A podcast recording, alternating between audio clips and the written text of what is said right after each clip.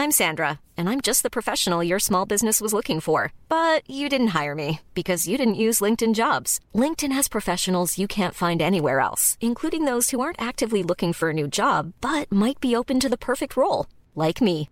In a given month, over 70% of LinkedIn users don't visit other leading job sites. So if you're not looking on LinkedIn, you'll miss out on great candidates like Sandra. Start hiring professionals like a professional. Post your free job on linkedin.com/spoken today.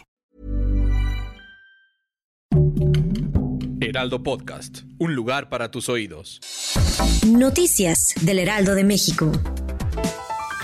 La Comisión Federal para la Protección contra Riesgos Sanitarios emitió una alerta sanitaria sobre cinco productos milagro que representan un riesgo para la salud. En un comunicado de prensa precisa que son productos que prometen al consumidor aliviar determinado padecimiento, pero no cuenta con estudios que garanticen la seguridad del mismo ni la calidad o eficacia.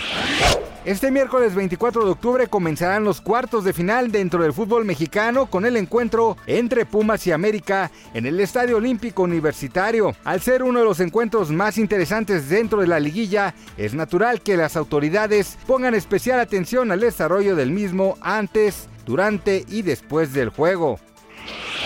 El Pentágono informó que contará con una oficina para recopilar y analizar la información sobre objetos voladores no identificados, ovnis, que han sido observados por las fuerzas militares en Estados Unidos. Explicó que es un grupo de sincronización sobre la identificación y gestión de objetos aéreos.